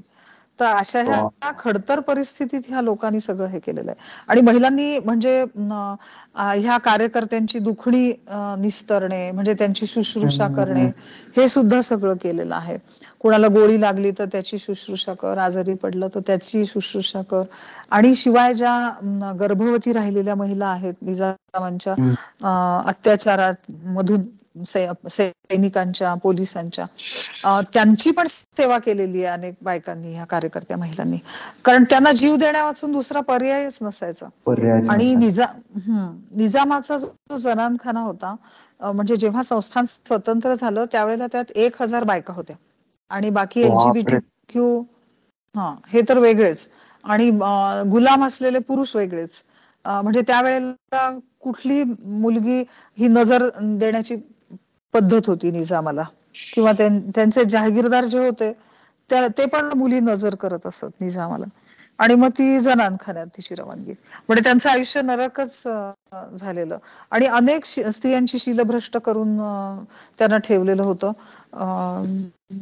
नांदापूरकर बाईंनी लिहून ठेवलं होतं त्यांच्या मुलाखतीमध्ये की अनेक टोपले भरून शीलभ्रष्ट केलेल्या स्त्रियांची हिंदू स्त्रियांची मंगळसूत्र आढळली स्वातंत्र्यानंतर. आणि दगडाबाई शेळकेंनी जेव्हा संस्थान म्हणजे ऑपरेशन पोलो नंतर संस्थान स्वतंत्र झालं तेव्हा त्या स्वतः पोलिसांबरोबर वस्त्यांमध्ये गेल्या मुस्लिम वस्त्यांमध्ये. आणि तिथे अडकलेल्या हिंदू महिलांची त्यांनी सुटका केली आणि त्यांना आर्य समाजी समाजी व्यक्तींकडे सुपूर्त केलं. पुढचं त्यांचं पुनर्वसन करण्यासाठी. म्हणजे अशा ह्या सगळ्या दुःखद गोष्टी आहेत. म्हणजे फार काही आनंददायक होतं असं नाही. अतिशय खडतर असं हे व्रत होतं. आणि कुठलीही कुरकुर न करता म्हणजे त्यांना कोणी सांगितलं नव्हतं की हे तुम्ही केलंच पाहिजे वगैरे. तर ते स्वयंस्फूर्तीने हे सगळे लोक ह्या चळवळीत सामील झालेले होते. जनसामान्यांनी हा लढा मोठा केला आणि त्यामुळे आपण स्वतंत्र होऊ शकलो. खरी गोष्ट आहे. म्हणजे आज आता हे आणि हे सगळं शंभर वर्षापूर्वीपेक्षाही कमी काळामध्ये घडत होतं हे हे घडलेलं आहे. याला काही असं फार जे आपण ऐकतो ना की हजारो वर्षांपूर्वी असं होत होतं असं मुळीच नाहीये. अगदी आता काय आता तर आपण पंच्याहत्तरावं वर्ष साजरं आधी. म्हणजे हे आत्ता आत्ताचा इतिहास आहे. इतिहासाच्या जर फुटपट्ट्यावर पाहायला गेलं तर हा काळ फार मोठा खरी गोष्ट आहे. खरी गोष्ट आहे. म्हणजे ते आपण पुराणांमध्ये वगैरे कथा ऐकतो ना राक्षसांच्या अत्याचाराच्या त्या तेच ऐकतोय असं वाटतंय मला तुम्ही सांगताय तर. खरंच ना. तसंच तसंच आहे ते. पण मला आता एक अशी उत्सुकता वाटते मॅम की तुम्ही इतकी नावं घेताय ना की त्यातली म्हणजे आता मी सांगतो आता माझी जी पिढी आता तुम्ही तरी अभ्यास केलाय आता आणि तुम्हाला माहीत असेल तुम्ही प्रत्यक्ष त्या लोकांकडनं ऐकलेलं पण आमच्यासाठी एकमेव सोर्स म्हणजे थोडंफार आमची आजी आजोबांची पिढी किंवा आम्हाला शाळेत शिकवलेला इतिहास. तर त्यामध्ये आम्हाला काही मोजकी नावं माहीत असतात. अगदी मोजकी. हो. पण तुम्ही जी सांगितली त्यातली मी एकही एकही नाव मी ऐकलेलं नव्हतं. तर तर तुम्ही मला यातले आणखीन काही असे महत्त्वाचे नेते सांगा आता एक तर तुमचे आजोबा तुम्ही सांगितले आणि आणखीनही सांगितले पण जर आणखीन एक दोन आता शेळके दगडाबाई शेळके यांचं त्यांचं काम ऐकूनच छाती दडपायला होते. स्वामी रामानंद तीर्थ गोविंद श्रॉफ माणिकचंद पहाडे अक्रू वाघमारे यांची नावं तर सगळ्यांना माहितच आहेत अगदी अगदी हो. पण महिलांची नावं बऱ्याच जणांना माहिती नाही त्याच्यामध्ये आशाताई वाघमारे ताराबाई परांजपे कावेरीबाई बोधनकर शकुंतलाबाई साले सरस्वतीबाई सरदेश पांडे माई दिवाळ प्रतिभाताई वैशम पायन दगडाबाई शेळके करुणाबेन चौधरी राजकुवरजी काबरा गोदावरीबाई बोधनकर कमलाताई चाकूरकर त्यानंतर बर्दापूरकर बाई अशी अनेक नावं आहेत. त्यामध्ये प्रमिलाताई महेंद्र आहेत सुनंदाताई जोशी आहेत शांताबाई देशपांडे आहेत सीताबाई नांदापूरकर आहेत कुसुमताई जोशी आहेत शांताबाई कोटेच्या आहेत. असंख्य नाव आहेत. सरस्वतीबाई सरदेशपांडेचं नाव मी आधी घेतलंच होतं. तर अशी असंख्य नावं आहेत. म्हणजे सुलोचनाबाई लताबाई बोधनकर ह्या पण आहेत. गीताबाई चारठाणकर आहेत. ही सगळी म्हणजे सगळी समर्पण भावानी काम करणारे ह्या महिला. पुरुषांच्या खांद्याला खांदा लावून. त्यांच्याविषयी जेवढं सांग मी परवाच म्हणजे मागच्याच आठवड्यात एक तासाचं ह्यावरच व्याख्यान दिलं. महिलांच्या सहभागाविषयी. म्हणजे तो तरी वेळ कमीच पडला त्यांचं योगदान नोंदवण्यासाठी. म्हणजे इतकं सांगण्यासारखं आहे. तुम्ही जी नावं सांगितली त्यामध्ये सगळीच्या सगळी मराठीच नावं आहेत. तर बघायला गेलं नाही ना नाही मराठी नाही आहेत मराठी नाही आहेत नावं. यातल्या राजकुवर काबरा ह्या मराठी म्हणजे नाशिकच्या आहेत त्या. त्यानंतर ह्या करुणाबेन चौधरी ज्या होत्या त्यांचा उत्तर प्रदेशातला जन्म आहे. त्या बाहेरचा बाहेरचा जन्म आहे त्यांचा. शिवाय शांताबाई कोटेच्या ज्या आहेत त्यांचाही जन्म मराठवाड्याच्या बाहेरचा आहे. शिवाय अजून चंदाताई दरीवाला. शिवाय अजून अशी नावं आहेत की ज्या मराठवाड्याच्या बाहेर जन्मलेल्या आहेत काही महिला. आणि त्यांनी आपलं कार्यक्षेत्र मराठवाड्यात निवडलेलं आहे. माझा माझा प्रश्न असा होता की निजाम स्टेट हे खूप विस्तृत भागावर होतं. म्हणजे आजचा तेलंगणाचा भाग आणि कर्नाटकाचा पण काही भाग येतो तर त्यातलं तिथे तिथे असं नेतृत्व कोण होतं? किंवा त्यांचा सहभाग कसा होता? ह्या अमराठी क्षेत्रामध्ये मुक्ती संग्रामाचा सहभाग. ह्या अर्थाने मी म्हणत होतो. ह्याच्यात पानकुवर फिरोदी यांचं एक नाव सांगायचं राहिलं महिलांमध्ये. त्यांचा जन्म बीडचा होता पण त्यांचं सासर अहमदनगरचं होतं. पण त्यांनी खूप सहभाग नोंदवला स्वातंत्र्य संग्रामामध्ये. कर्नाटक आणि आंध्र प्रदेशात सुद्धा म्हणजे तुम्ही अगदी नरसिंहरावांचं पण नाव ह्याच्यामध्ये अग्रक्रमाने घेता येईल स्वातंत्र्य संग्रामाच्या चळवळीत. कर्नाटकात पण अनेक नेते होते. आणि मग ह्या सगळ्या लोकांनी मिळून मग नंतर समन्वयाने हा लढा पुढे नेला. हैदराबाद हे केंद्र ठेवलं आणि तिथे त्या सगळ्यांचा समन्वय होऊनच मग निर्णय घेतले जात असत. म्हणजे सुरुवातीला आपले कार्यकर्ते मराठवाड्यातले मी सांगितलं तसं त्यांनी संघटन बांधलं महाराष्ट्र परिषदांचं बळ दिलं. महाराष्ट्र परिषद नाही स्टेट काँग्रेसला. आणि तिथे संघटन मजबूत केलं आणि त्यांची फळी कार्यकर्त्यांची तयार झाली मग नंतर. नरसिंह वाचा आहेत कर्नाटकात त्यानंतर राज मास्तर होते. अशी अनेक नावं घेता येतील. सगळ्यांचीच नावं आता मला आठवत नाही शक्य नाहीये. आणि ती एक दोन नाही येत ना ती त्यांची पूर्ण अशी कितीतरी लोकांनी काम केलं असंख्य नाव आहेत आणि कित्येक जणांची तर नावं सुद्धा नाही आहेत माहिती. म्हणजे नाही चिरा नाही पण ती अशा प्रकारे सगळं. अगदी खरंय की तुम्ही म्हणालात ना की बऱ्याच जणांनी केवळ हे आपलं काम आहे आणि आपल्याला प्रसिद्धी काही नकोय अशा भावनेतनं म्हणजे नेकीकर दर्या मी डालतात. तर इतिहास घडव आणि बाजूला हो असं त्यांनी त्यांचं एकंदरीत असं काम होतं बहुतेकांचं. खरं त्यामुळे आपल्याला कितीतरी नाव अजूनही अज्ञातच आहेत. अगदी तुम्ही जी सांगताय ती नावं खरं तर तुमच्यासारखे जे अभ्यासक आहेत त्यांच्यामुळे आज कळतात तरी येत की ही लोक सुद्धा होती आणि त्यांनी सुद्धा काही असं साधं सुद्धा काम नाही केलेलं प्रचंड मोठं आबाळा एवढं काम करून ठेवलेलं आहे. आता एक गमतीचा गमतीचा नाही म्हणणार मी पण एक इंटरेस्टिंग पार्ट जो आहे ह्या लढ्याच्या बाबतीत तो असा की सशस्त्र मार्ग आणि सत्याग्रह अशा दोन्ही मार्गाने हा मुक्तीसंग्राम लढला जात होता. प्रत्येक लढ्यामध्ये अशी काही प्रत्येक घटना तर महत्वाची असतेच असते. पण त्यातही अशी काही उल्लेखनीय काही घटना तुम्ही सांगू शकाल का ह्या लढ्यातल्या? हो खरं म्हणजे झेंडा प्रकरण आणि उमरी बँक प्रकरण हे अतिशय थरारक असे दोन प्रसंग आहेत या लढ्यामधले. तर ह्याच्यामध्ये झेंडा प्रकरणामध्ये तिरंगा झेंडा फडकवण्याचे आदेश स्टेट काँग्रेसनी सगळ्या कार्यकर्त्यांना दिले होते आणि ठिकठिकाणी तिरंगा झेंडा फडकवून निजाम सरकारचा निषेध केला जात होता. व त्यावेळेला कार्यकर्त्यांना अटक होणे त्यांच्यावर लाठीमार होणे माणिकचंद पहाडेंना बराच त्यावेळेस लाठीमार सहन करावा लागला. अशा सगळ्या गोष्टी झाल्या होत्या. पण नांदेडला जेव्हा हे झेंडा फडकवायचं ठरलं स्टेट काँग्रेसच्या ऑफिसमध्ये ते हे स्टेट काँग्रेसचं जे ऑफिस होतं हे शामराव आजोबांच्या सराफ्यातल्या घराच्या वरच्या मजल्यावर होतं. आणि तिथे झेंडा फडकवायचा असं ठरल्यानंतर नेमकी त्याच दिवशी ईदची मिरवणूक तिथून जाणार होती सराफ्यामधून तर त्यावेळेला असा म्हणजे असा असा बाका प्रसंग आला होता की जर लोकांनी झेंडा फडकवला आणि ही मिरवणूक तिथून जात असली तर खूप मोठा रक्त रक्तपात होईल. त्यामुळे तिथले जे पोलीस होते तर ते पोलीस मध्यस्थी करण्यासाठी आले. भगवानराव गांजवे गोपाळ शास्त्री देव आणि शामराव बोधनकर यांच्याशी की हा झेंडा तुम्ही भडकवू नका. खूप मोठा रक्तपात होईल आणि नुकसान होईल. दंगल होईल शहरामध्ये रक्ताचे पाठ वाहतील. तर हे लोक काही तयार झाले नाही. भगवानराव गांजवे खूप गरम डोक्याचे होते. ते म्हणाले काहीही झाले तरी बेहतर मी मेलो तरी तिरंगा झेंडा आम्ही फडकवणारच.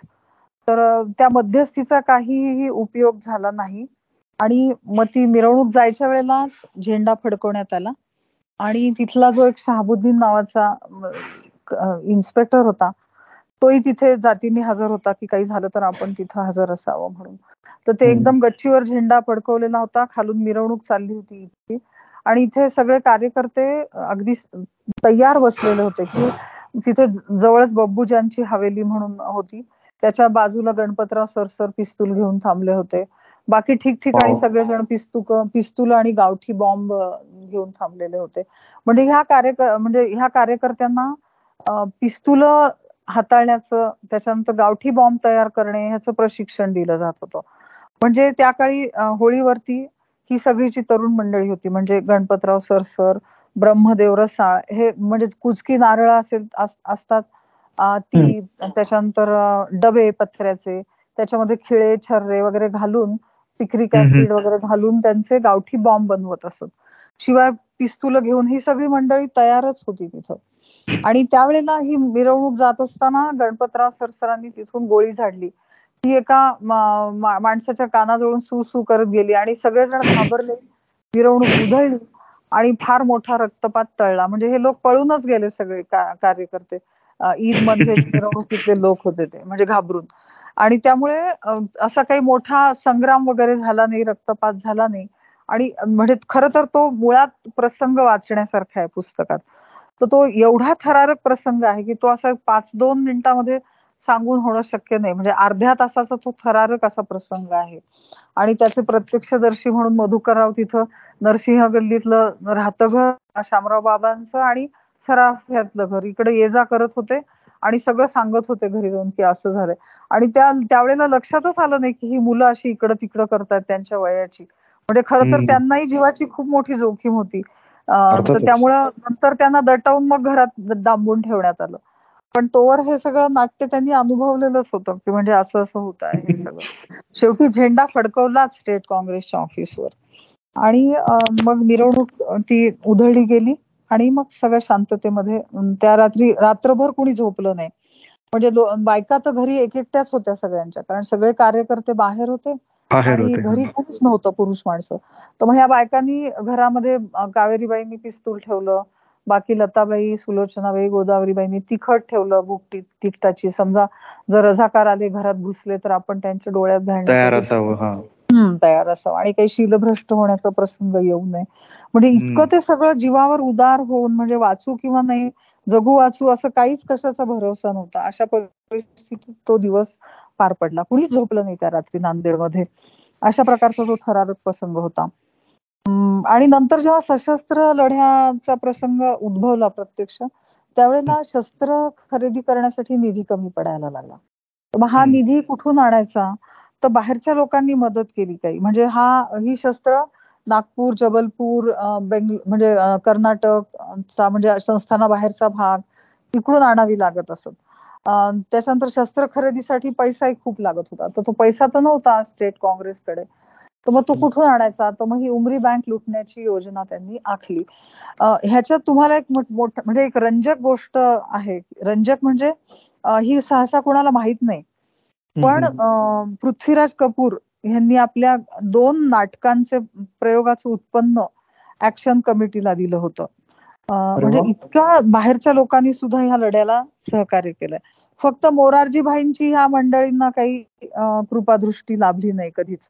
पण बाकी लोकांनी मात्र खूप सहकार्य केलं. आणि एक धीरुबाई देसाई नावाचे गृहस्थ होते. त्यांनी त्यांच्याकडचा ट्रान्समीटर रेडिओचा वापरायला दिला.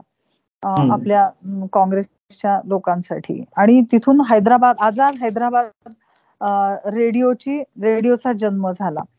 एकोणीसशे सत्तेचाळीसच्या डिसेंबरच्या महिन्यामध्ये. साधारण एक सात आठ महिने हा रेडिओ चालला असेल पण त्याच्यावर खूप कडक निर्बंध होते त्या धीरुबाई देसाईचे. की ते खूप बोरिवलीच्या जंगलात त्यांचं घर होतं. तिथं इतर कुणीही आलं नाही पाहिजे. एकटीच व्यक्ती येऊन ते रेडिओवरचं प्रसारण करेल. येताना दुसरं काही साहित्य आणलं नाही पाहिजे सोबत. जाताना इथं काही ठेवून गेलं नाही पाहिजे त्या रेडिओच्या खोलीत. अशा प्रकारचे कडक निर्बंध होते. त्यामुळे ती जबाबदारी पद्माकर लाटकर यांच्यावर सोपवली गेली. आणि ते खूप म्हणजे जातीवंत नटच होते ते. त्यामुळे त्यांनी ती अतिशय उत्तमपणे ती जबाबदारी पार पडली. म्हणजे सुरुवातीला उर्दू मधून बातम्या दिल्या जात दहा पंधरा मिनिटं मग मराठीतून समाचार. त्यानंतर मग काही देशभक्तीपर गीत समर गीत त्यानंतर मग काही नाट्यपूर्ण प्रसंग संस्थानातली बित्तम बातमी आणि प्रक्षोभक म्हणजे चळवळीला उद्युक्त करण्यासाठीची भाषणं असा सगळा तपशील एका तासात खचाखच नाट्यपूर्ण घटनांनी तो भरलेला असेल. आणि मग हा आणि इतका तो त्याची क्षमता जास्त होती त्या ट्रान्समीटरची की ती हैदराबाद संस्थानाच्या कानाकोपऱ्यात तो रेडिओ गेला. आणि गांधीवादाची बातमी सगळ्यात प्रथम हैदराबाद रेडिओवरून दिली गेली. ही एक फार मोठी उल्लेखनीय गोष्ट आहे म्हणजे गमतीची गोष्ट आहे. आणि दुसरं दुसरं असं की हा रेडिओ इतका इफेक्टिव्ह झाला की मग तेलुगू आणि कानडी लोकांनी पण सांगितलं की आम्हाला पण आमच्या भाषेतली वार्ता भाषेमध्ये हा. कानडी आणि तेलुगू मधून पण दुर्दैवानी पद्माकर लाटकर यांना तेलुगू येत नव्हतं आणि कानडी येत नव्हतं. त्यामुळे शेवटपर्यंत हा हैदराबाद रेडिओ आझाद हैदराबाद रेडिओ मराठी मधूनच त्याचं प्रक्षेपण झालं. अशा प्रकारच्या काही रंजक गोष्टी आहेत. आणि अचानक एके दिवशी एका हितचिंतकांनी खबर दिली की सगळं सामान येताना घेऊन या आणि तिथे काही मागमूस ठेवू नका त्या रेडिओ स्टेशनच्या खोलीत. तर मग त्या टीप प्रमाणे पद्माकर लाटकर सगळं घेऊन आले कागद वगैरे काहीही ठेवलं नाही. आणि त्यानंतर मग त्या माणसाला अटक झाली धीरुबाई देसाईंना. म्हणजे ते रेडिओवरून सट्टेबाजी करायला लागले ह्याचा सुगावा लागला पोलिसांना आणि त्यांना अटक झाली आणि हे आझाद हैदराबाद रेडिओ बंद पडला. म्हणजे एक म्हणजे हितचिंतक सुद्धा होते ना आपल्या संस्थानाचे काही पोलीस अधिकारी. आणि त्यांनी ही टीप त्यांना दिली होती. तर त्यामुळे हे बाकीचे लोक कुठे त्याच्यामध्ये गोवले गेले नाहीयेत. आणि उमरी बँकेचा उद्देशच हा होता की ही शस्त्र खरेदी करण्यासाठी जो निधी कमी पडत होता तो गोळा करण्यासाठी. आणि तुम्हाला आश्चर्य वाटेल की उमरी बँक लुटली त्यावेळेला त्या बँकेमध्ये दीड दीड हजार तोळे सोनं होतं. पण ते न्यायला खूप जिकिरीचं झालं असतं अवघड म्हणून त्याला हात सुद्धा लावला नाही या सगळ्या लोक पण रोख रक्कम जी होती ती वीस लाख पासष्ट हजार रुपये होती. आणि त्याच्यात एक पैशाची अफरातफर केली गेली नाही किंवा फरक आला नाही. तर फक्त त्याच्यामध्ये एकशे पासष्ट रुपये कमी आढळले मोजदात करताना. तर त्यावेळेला ते दिगंबर उत्तर वार गोधाजीराव मुखरे हे कार्यकर्ते होते तिथे उमरीतले. ते म्हणाले की आमची जबाबदारी आहे आणि आम्ही ते पैसे भरतो. इतका तो म्हणजे सचोटीचा सगळा काळ होता बरोबर. आणि ही योजना शामराव बोधनकरांच्या मार्गदर्शनाखाली त्यांच्या घरातच तोकट शिजला. आणि प्रत्यक्षात आणण्यासाठी नागनाथराव परांजपे रघुनाथराव रांजणीकर साहेबराव बारडकर ही सगळी मंडळी तिथं गेली उमरी बँकेमध्ये. आणि तो अतिशय थरारक असा प्रसंग आहे. म्हणजे त्यात तर म्हणजे अशी वेळ आली होती की आता ही लूट होते की नाही बँकेची? कारण सुरुवातीला त्यांनी तारा यंत्र वगैरे निकामी केली रेल्वेचे रूळ उखडले सगळी संदेशवहन यंत्रणा पूल जे होते संपर्कासाठीचे ते सगळे नादुरुस्त केले. उखडून टाकले रस्ते. आणि मग नंतर मग आधी पोलीस स्टेशन मधल्या पोलिसांना गोळ्या घातल्या आणि नंतर मग बँक लुटली. असा तो सगळा नाट्यमय घडामोडीचा प्रसंग होता. पण त्यावेळेस नांदेड हैदराबाद रूटवर जे उमरी लागतात तेच तिथलीच बँक आहे काही? हो म्हणजे तिथं ऍक्च्युली उमरी हे व्यापारी केंद्र कापसाचं मोठं आणि तिथे खूप रक्कम बाजारच्या दिवशी जमा होत होती. म्हणून उमरीची निवड करण्यात आली. आणि खरं तर हातगावला तालुका होता पण तिथेही मोठी बँक होती. पण तिथं पोलिसांची खुमक खूप मोठ्या संख्येने होती. म्हणून मग हातगावच्या ऐवजी उमरीची निवड करण्यात आली. आणि मग हे सगळी संदेशवहन यंत्रणा निकामी केल्यानंतर ऐन वेळेला काय झालं की पोलीस स्टेशनमध्ये तिथे गोळी घालायची असं ठरलं होतं समोर गेलेल्या गेल्यानंतर नागनाथराव परांजपे पण त्यांनी ऐन वेळेला हट्ट धरला की मोठ्या बंदुकीच्या ऐवजी मी छोट छोट माउझरच घेऊन जाणार. मग त्यांच्या हट्टापुढे कोणाचं काही चालेल ना तर ठीक आहे. मग ते गेले तिथे आणि त्यांनी त्या छाताडावर पिस्तूल रोखलं त्या पोलिसाच्या. तर आणि तो चाप ओढल्यावर त्यांच्या असं लक्षात आलं की तो जामच झालेला आहे. चाप ओढलाच जाईना. म्हणजे त्यांनाच त्यांचाच मृत्यू जवळ आल्यासारखा झाला होता. आणि सगळं ऑपरेशन फेल गेलं असतं. जर त्या पोलिसांनी धाडस करून त्यांना गोळ्या घातल्या असत्या. प्रतिकार केला असता पण मग तेवढ्यात भीमराव कुलकर्णी मागून मागच्या दारातून बाहेर आले आणि मध्ये आले की अजून कसा आवाज येत नाहीये. म्हणजे तोपर्यंत त्यांनी नुसता आवाजी म्हणजे असा हो हल्ला करून धाडसानी गोंधळ केला की असं करा तसं करा जोर जोरात आरडा ओरडा वगैरे करून असा जरब निर्माण केली त्या पोलिसांवर. आणि मग तेवढ्यात ते आवाज येत नाहीये बंदुकीचा बार येत नाही म्हणून मागच्या दारातून ते सगळेजणमध्ये आले. आणि त्यांनी पाहिल्यावर ते त्यांना म्हणे बघता काय गोळ्या घाला. मग त्यांनी गोळ्या घातल्या. आणि मग तिथे शेजारी स्टँड होतं मोठ्या बंदुकांचं त्या ताब्यात घेतल्या. मग सगळ्या चमू पूर्ण बँकेकडे गेला. म्हणजे त्याच्यात सगळ्या अशा तुकड्या केल्या गेलेल्या होत्या. ह्या तुकडीचं हे काम त्या तुकडीचं ते काम. असं सगळं ते शिस्तबद्ध पूर्ण कार्यक्रम होता. आणि देशातली सगळ्यात म्हणजे यशस्वी अशी ही उमरी बँक लुटीची घटना घडली जाते. आणि एक पैशाचाही हिशोबामध्ये गोंधळ न झाले. गोंधळ नाहीये मग शस्त्र खरेदी केली गेली आपल्या कॅम्पसाठी. काही वृत्तपत्रांना दिला गेला निधी असा सगळा तो हिशोब अगदी चोख ठेवला गेला. अशा प्रकारच्या अनेक चित्तथरारक घटना आहेत. आणि मला तर वाटतं की मी रोमांस इन हैदराबाद मुक्ती संग्राम हे पण खूप रंजक होईल त्या अँगलनी सुद्धा. म्हणजे काही तरुण तरुणींनी एकमेकांशी केली प्रपोज करून. एकमेकांच्या साथीने त्यांनी लढ्यामध्ये शेवटपर्यंत हा लढा लढला.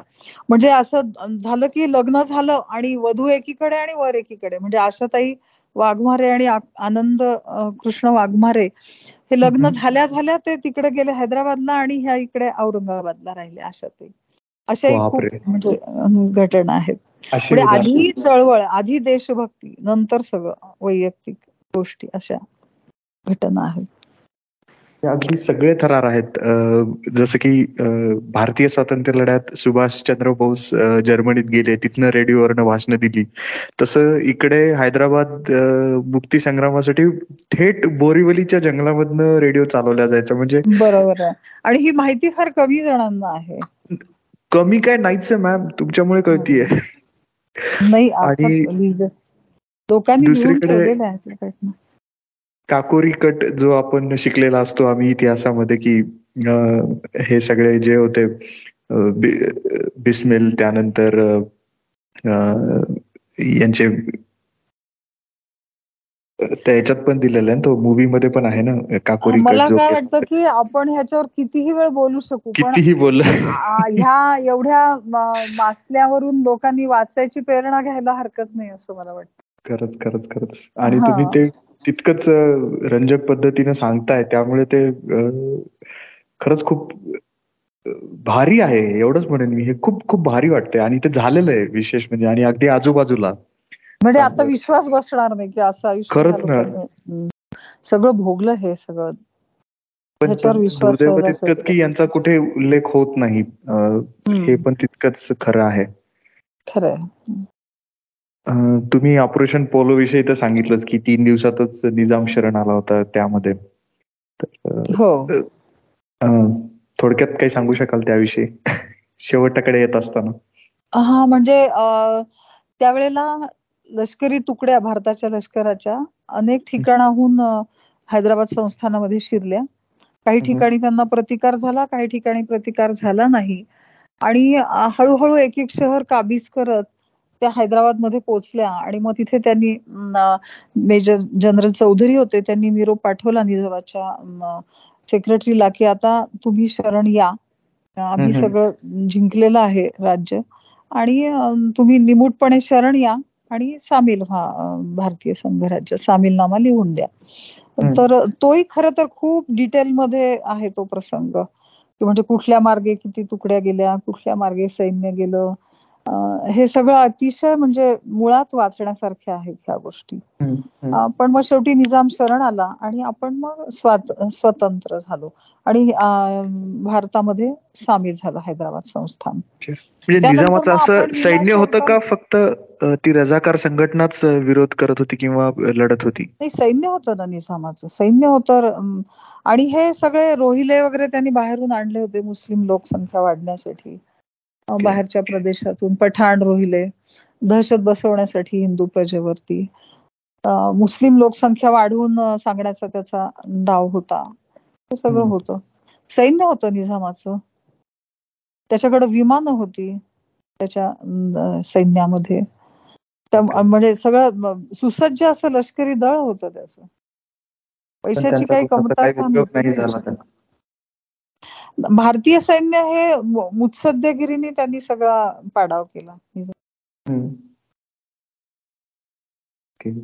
आणि मग शेवटी आपण विना अट महाराष्ट्रामध्ये सामील झालो. म्हणजे नेहरूंचं शेवटपर्यंत म्हणणं होतं की हैदराबाद संस्थान हे तसंच राहिलं पाहिजे स्वतंत्र. पण म्हणजे तीन म्हणजे तेलगू कानडी आणि मराठी यांचं सगळ्यांचं मिळून. पण भाषावार असं काही न होता महाराष्ट्र आपण महाराष्ट्रात विना अट सामील झालो मराठवाड्यात आपल्या नेत्यांच्या मागणीप्रमाणे. म्हणजे शेवटपर्यंत स्वामीजी बदले नाहीत नेहरूंना आणि त्यांनी आपलं म्हणणं रेटून धरलं की आम्हाला महाराष्ट्रातच सामील व्हायचं आहे.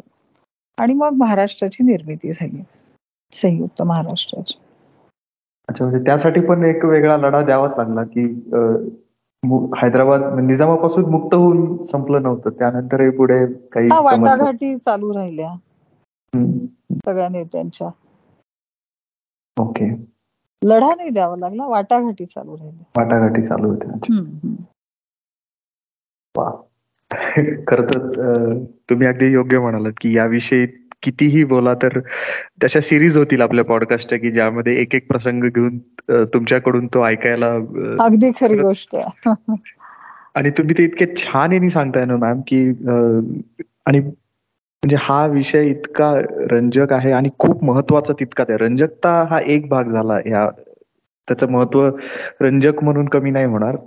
पण रंजक नाही म्हणता येणार. म्हणता नाही येणार खरं ते. भेदक आहे पूर्ण. भयानक आहे सगळं.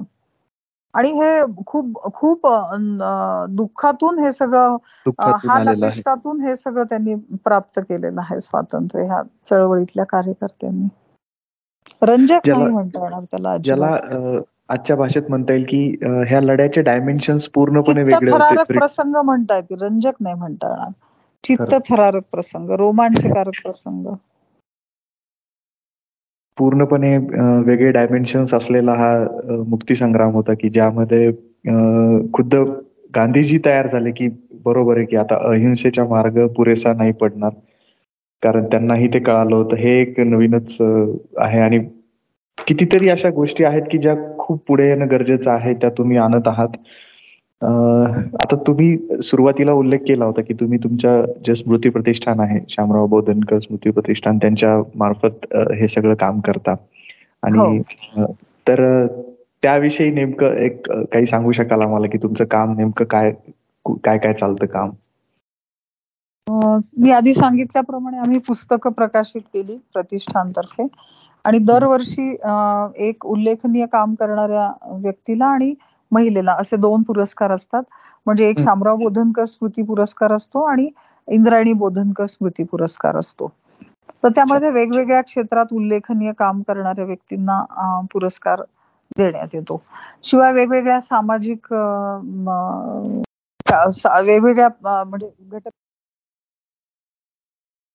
विद्यार्थ्यांना मदत करणं अशा सगळ्या विविध उपक्रम आमच्या प्रतिष्ठानतर्फे राबवले जातात.